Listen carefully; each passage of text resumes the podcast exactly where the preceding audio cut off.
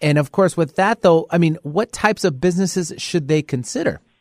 I mean, Zoom before 18 months ago was a comic book or something, and now it's on everybody's mind. So that just exploded into the world. Transparency. It's so important. Transparency, honesty, building relationships with people, and having two way conversations. So it's not just, I'm the doctor, I'm the scientist, I know everything, talk to me, listen to me. That's Benny Mathers and yours truly, followed by Dr. Seema Yasmin.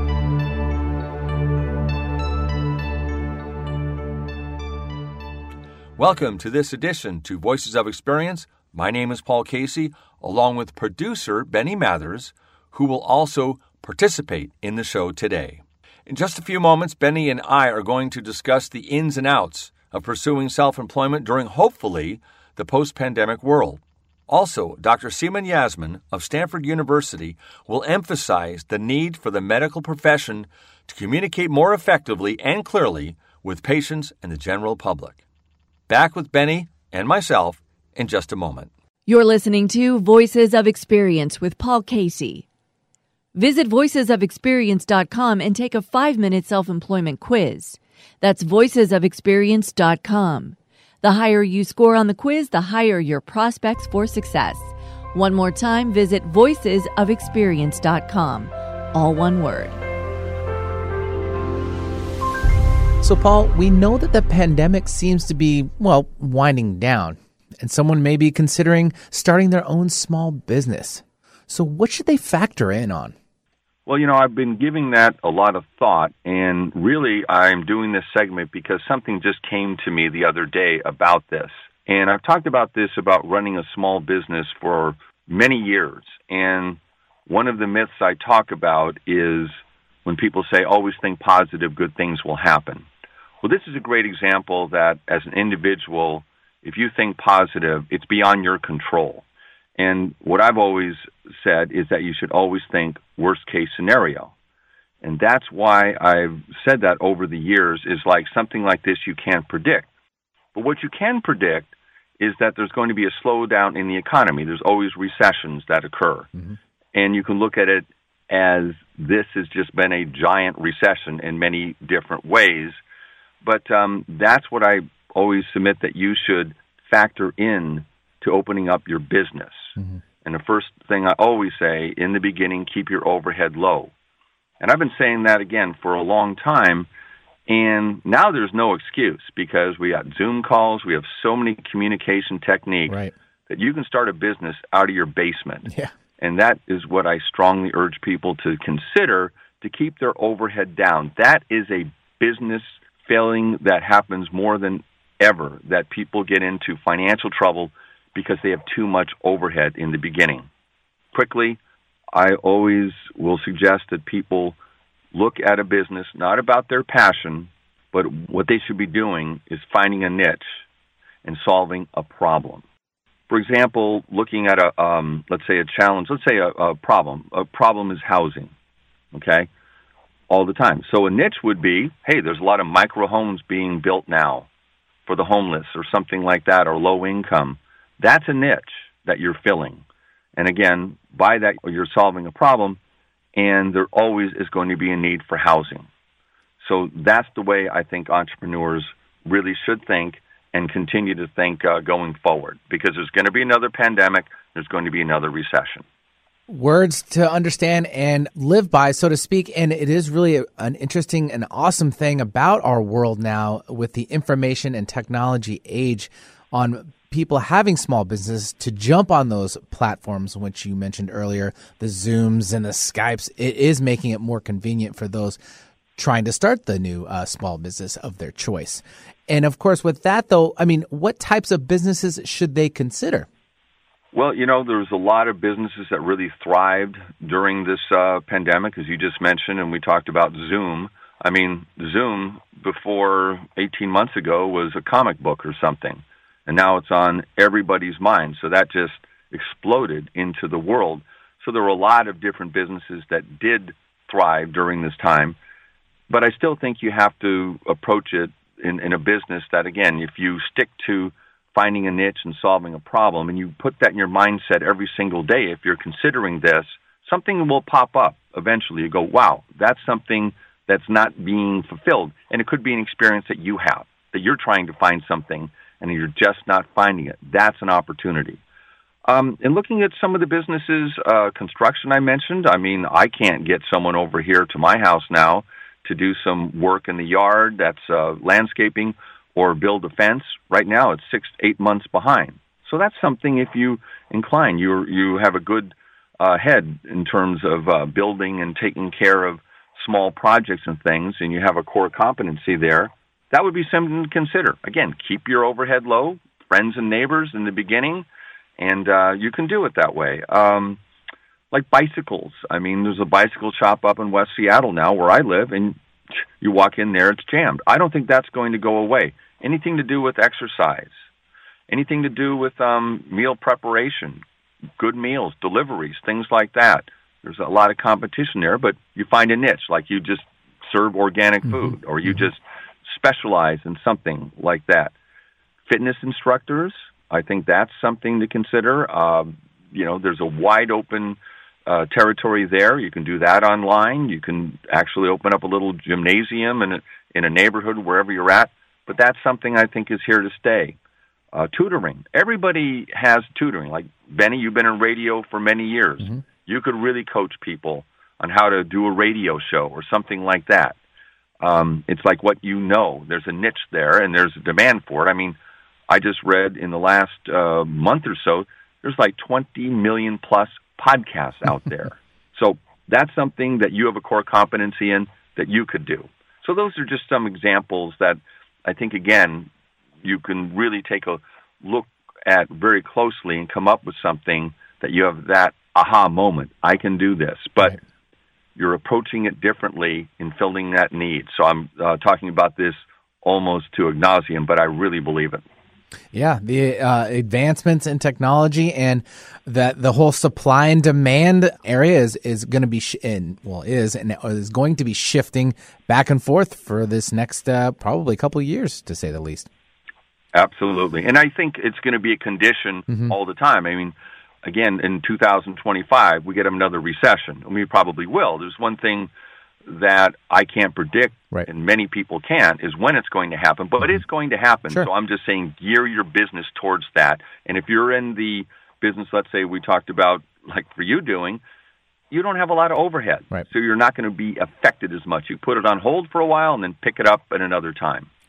So you also chatted about uh, myths surrounding self-employment. Well, uh, what are some of those myths?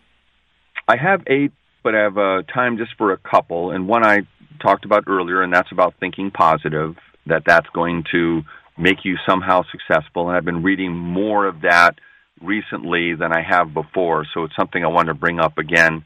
And to follow your passion thing, and the money will follow. Again, I think that's the big lie. It's not true, and I continue to read that.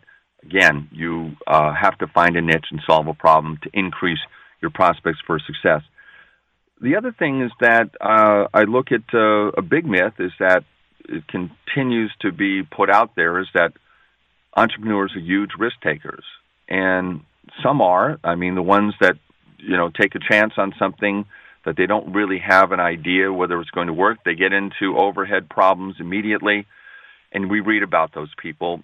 And I believe that actually the people who are the small business owners that succeed are not risk takers. They look at working for someone else. And I'm speaking for myself, but I've talked to other people. That's the risk taking, that you're leaving your life in the hands of someone else. That's what drives people to go into business for themselves. And that's why they will make it work. And they keep their costs down. They do everything they can to make it work because they look at the world differently. The other thing is, is that businesses fail because they're undercapitalized. I think a lot of businesses fail because they have too much money in the beginning. They go out and they raise money and they're spending it on things they don't need to uh, spend it on, and then within six months to a year, they're gone. I've seen that time and again. People think that they need a lot of money. They don't. I started my business on ten thousand dollars in 1985. Worked out of the basement, did all the that stuff. Someone was my mentor, told me how to approach it. I would have made every mistake in the book had I been left to my own devices. But in this case, I had a really good teacher who helped me out in that way. Uh, that actually brings up a very good point because I remember, Paul, you've mentioned in the past that you always want to uh, use or the majority of your own money rather than someone else's, like a, a, a bankroll or someone that's going to invest in your company. When you're writing the checks out of your own account, you're much more conservative. And I can go into a long story there about someone who started a business the same time as mine, but their uncle wrote them a big check. They went down to Pioneer Square, got all this office space. Their expenses were fifteen thousand to twenty thousand a month before they even turned on the lights. So you get yourself in that predicament. The pressure is high. You get into debt very quickly, and poof, it's gone. Are you thinking about self employment? Visit Amazon or order a book called Pre Flight Checklist. Is self employment for you?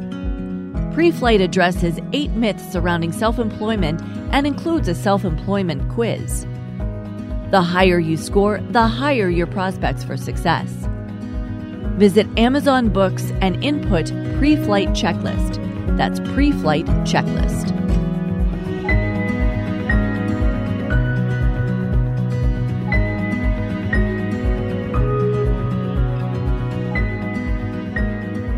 Emmy Award winning health reporter, epidemiologist, and medical doctor Seema Yasmin is with us.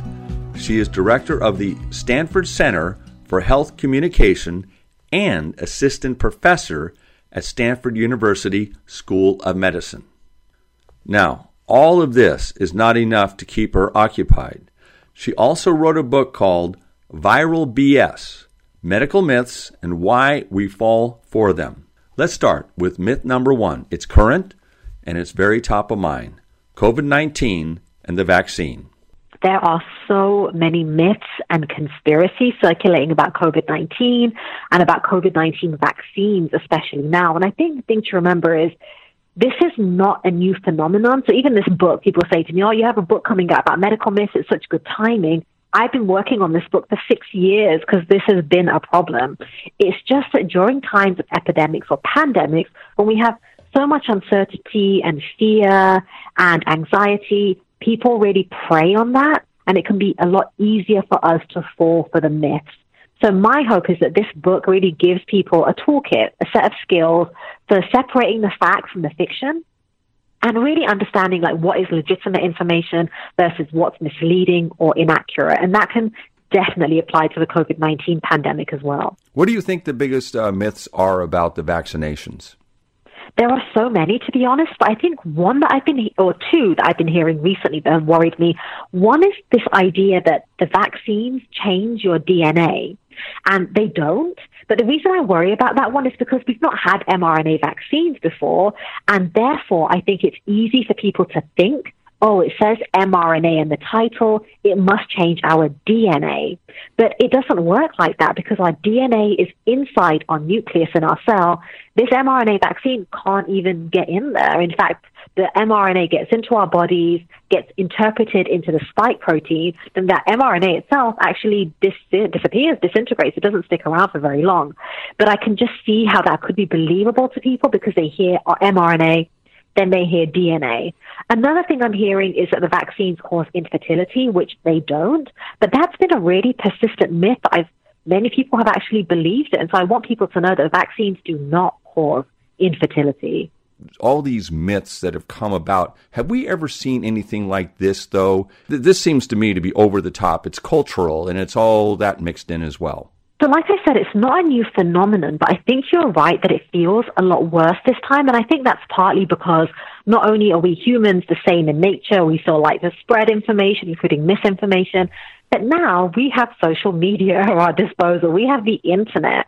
So not that false information is new, but we have newer ways of spreading it and spreading it super, super fast.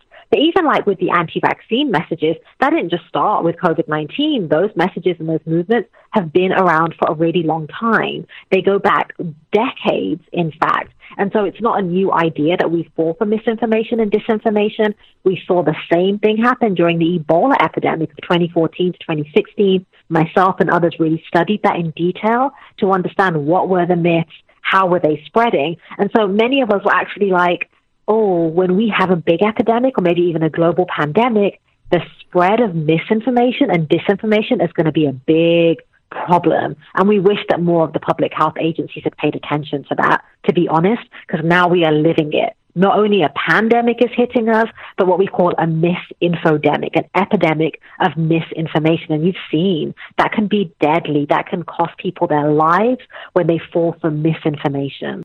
I've always felt that the uh, medical industry, if that's that's not what we call it per se, but I've always felt that they could do a much better job of squashing a lot of these myths, and they should get ahead of it. And I think you just said that. Yeah, I totally agree with you. And I think communication is so powerful. And what's happened in medicine and science over the years is we've dismissed that as a key skill. We're like, no, we're scientists. We do the science. And then there are people like me who are like, but we have to know how to communicate the science. Because if we're bad at doing it, that vacuum gets filled by people who are spreading false information. So I do a lot of work on this, training scientists and healthcare workers on how to be more effective communicators. And honestly, I only came up against this and across this and it became my life's passion when I myself saw firsthand how dangerous this could be. Because I used to be a hospital doctor in England. I moved to America 10 years ago to serve as an officer in the Epidemic Intelligence Service, which is that the job that Kate Winslet's character plays in Contagion, where oh basically gosh. you work for the CDC, you work for the federal government, right? And you get sent to wherever there's an epidemic to try and stop the spread of disease. And I loved that job. But very early on, I realized, hold on, everywhere that I get sent where there's an epidemic, it's not just a virus that's spreading. It's also false information about that virus. And that false information is really dangerous. It's making people believe all sorts of weird things. It's making them very vulnerable, making it harder for me to do my job. And it was at that point that after a few years at the CDC, I went back to school and I went to journalism school because I realized the power of public health is really in journalism and in getting this information out there. So a lot of my life's work is convincing other doctors and scientists that it's not okay to just be a brilliant scientist or a great doctor. You have to be a good communicator. Otherwise, all of our good work can fall apart. Music to my ears, and congratulations for doing that because that is so needed. And um, I'm so happy to hear uh, you made those efforts to do that because that's going to make the difference. I have a deep affiliation with the Edward R. Murrow College of Communication at Washington State University. And his legacy to me was to seek the truth. And there's a quote, one of his more famous quotes, that I think goes to the heart of the matter on this. To be persuasive, we must be believable. To be believable, we must be credible. And to be credible, we must be truthful. So if the information isn't truthful, but you as a recipient are hearing it over and over and over again, and it's not challenged, you're going to believe it. And why wouldn't you? Absolutely. And when you say truth, it also makes me think about this idea that we have to be truthful about how science is done, who does science and the history of science. Because the history of science isn't all squeaky clean. It's full of these unethical experiments and all these issues that we pay current consequences for. And I think until we talk about that, you don't really get to the heart of why people distrust science or may not trust a vaccine when actually really bad things have happened at the hands of scientists and doctors. So for me, truth also means talking about these really difficult things, but trying to atone for the bad history history of science and medicine so that people do have more faith in us and more faith in the process. Transparency. It's so important. Transparency, honesty, building relationships with people, and having two way conversations. So it's not just, I'm the doctor, I'm the scientist, I know everything, talk to me, listen to me. You have to understand why somebody in the first place may not want to vaccinate their kid you have to understand in the first place why somebody might be wary of a new vaccine. And until you really connect with them and understand why, and you know, you talk to six parents who are vaccine hesitant, you may get six very different reasons for why they're vaccine hesitant. But until you understand that, you can't have an effective conversation. An effective conversation isn't just you hitting them with facts. In fact, all the studies, many of the studies show that just bombarding people with facts can make them kind of dig their heels into their existing belief even more you have to listen to people first. You have to have compassion and empathy, build your relationship, and that's how you have good communication. I want to move quickly into some other topics in your book. And you even address like leftover food. And uh, to get right to it, how long can you safely store leftovers?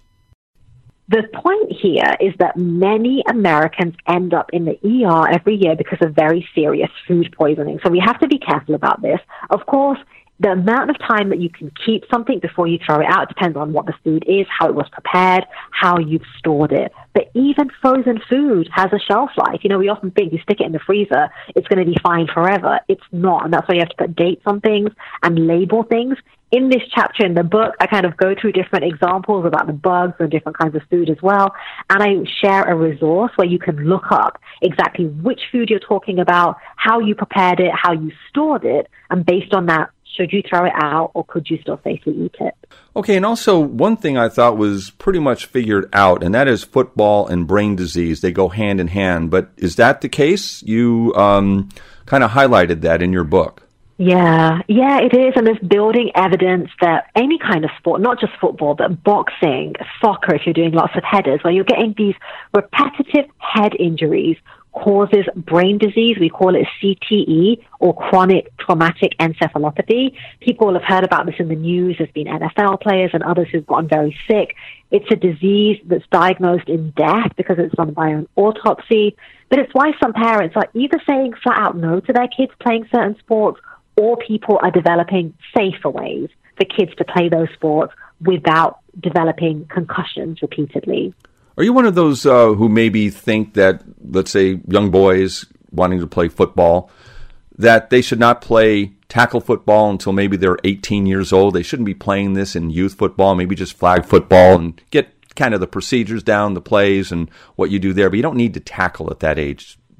That's what some people are saying, yeah. And I'm a public health doctor, so we think about risk and harm reduction as opposed to do this, don't do that because we are pragmatists and we realize that people will do what they want anyway. And so it's better to tell people, okay, you're going to do such and such. Here's a way of doing such and such that's a bit safer, that minimizes your risk. And so there are people out there who are saying kids don't have to stop playing football, but as you said, there are other ways of playing that just lower their chances of getting knocked in the head time and time again. That's the real issue here.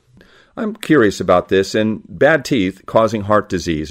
So there is a link between the health of your teeth and gums and the rest of your body. And it's why cardiologists or heart doctors say to us, get your teeth checked regularly and make sure you're brushing and flossing twice a day. And the reason for this is if you have swollen gums and gums that bleed, that allows bacteria in your mouth to get into your bloodstream. And that can then cause swelling and inflammation inside your blood vessels. And that can affect your blood vessels and your heart. So we're all connected. And that's why taking good care of your teeth and gums can actually pay off in many ways and will actually protect your blood vessels and your heart as well.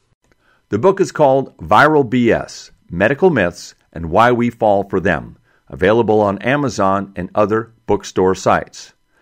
It's so refreshing to have someone like Dr. Yasmin who knows that the medical field has to do a better job of communicating with the public about health related issues and debunking false claims. Otherwise, the extremes becomes the mainstream. Not doing this can end up costing thousands of lives as it has done with COVID 19. According to over a dozen medical experts convened by the medical journal Lancet, 40% of deaths could have been avoided in the U.S. if the virus had been taken more seriously by millions of people. Wear a mask, social distance, and stay away from indoor gatherings. My personal view every action we take brings with it an element of risk. Whether boarding a plane or driving to the airport, there is always a possibility that something could go wrong. When it comes to the COVID vaccine, however, I listen to the doctors and scientists like Dr. Fauci and Dr. Yasmin, and I'm at peace with doing that. It does make life easier if you listen to the experts. Say I'm on a flight and the pilot says, We have turbulence ahead, so fasten your seatbelts. Do I or have you seen anyone shaking his fists at the uh, pilot saying, I will not fasten my seatbelt? You are infringing on my individual liberty, or some other nonsense like that. I trust the pilot. He knows a lot more than me about what to do in an airplane. I did get my first vaccine shot and will hopefully receive my second shot in a couple of weeks. I will keep you posted as to how it goes.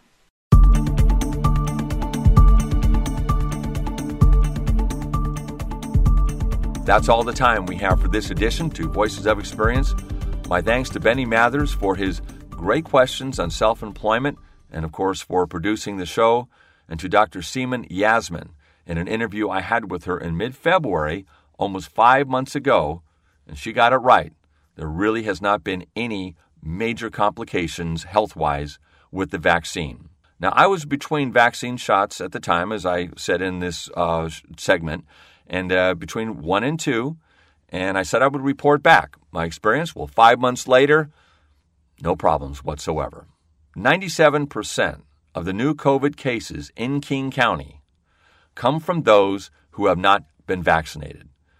Now, if people need any more evidence about the pros of getting the vaccine based on those statistics, I um, really don't know what else we can do to convince anybody who's not getting the vaccine to do it. Now, Danny Westneat from the Seattle Times has a suggestion.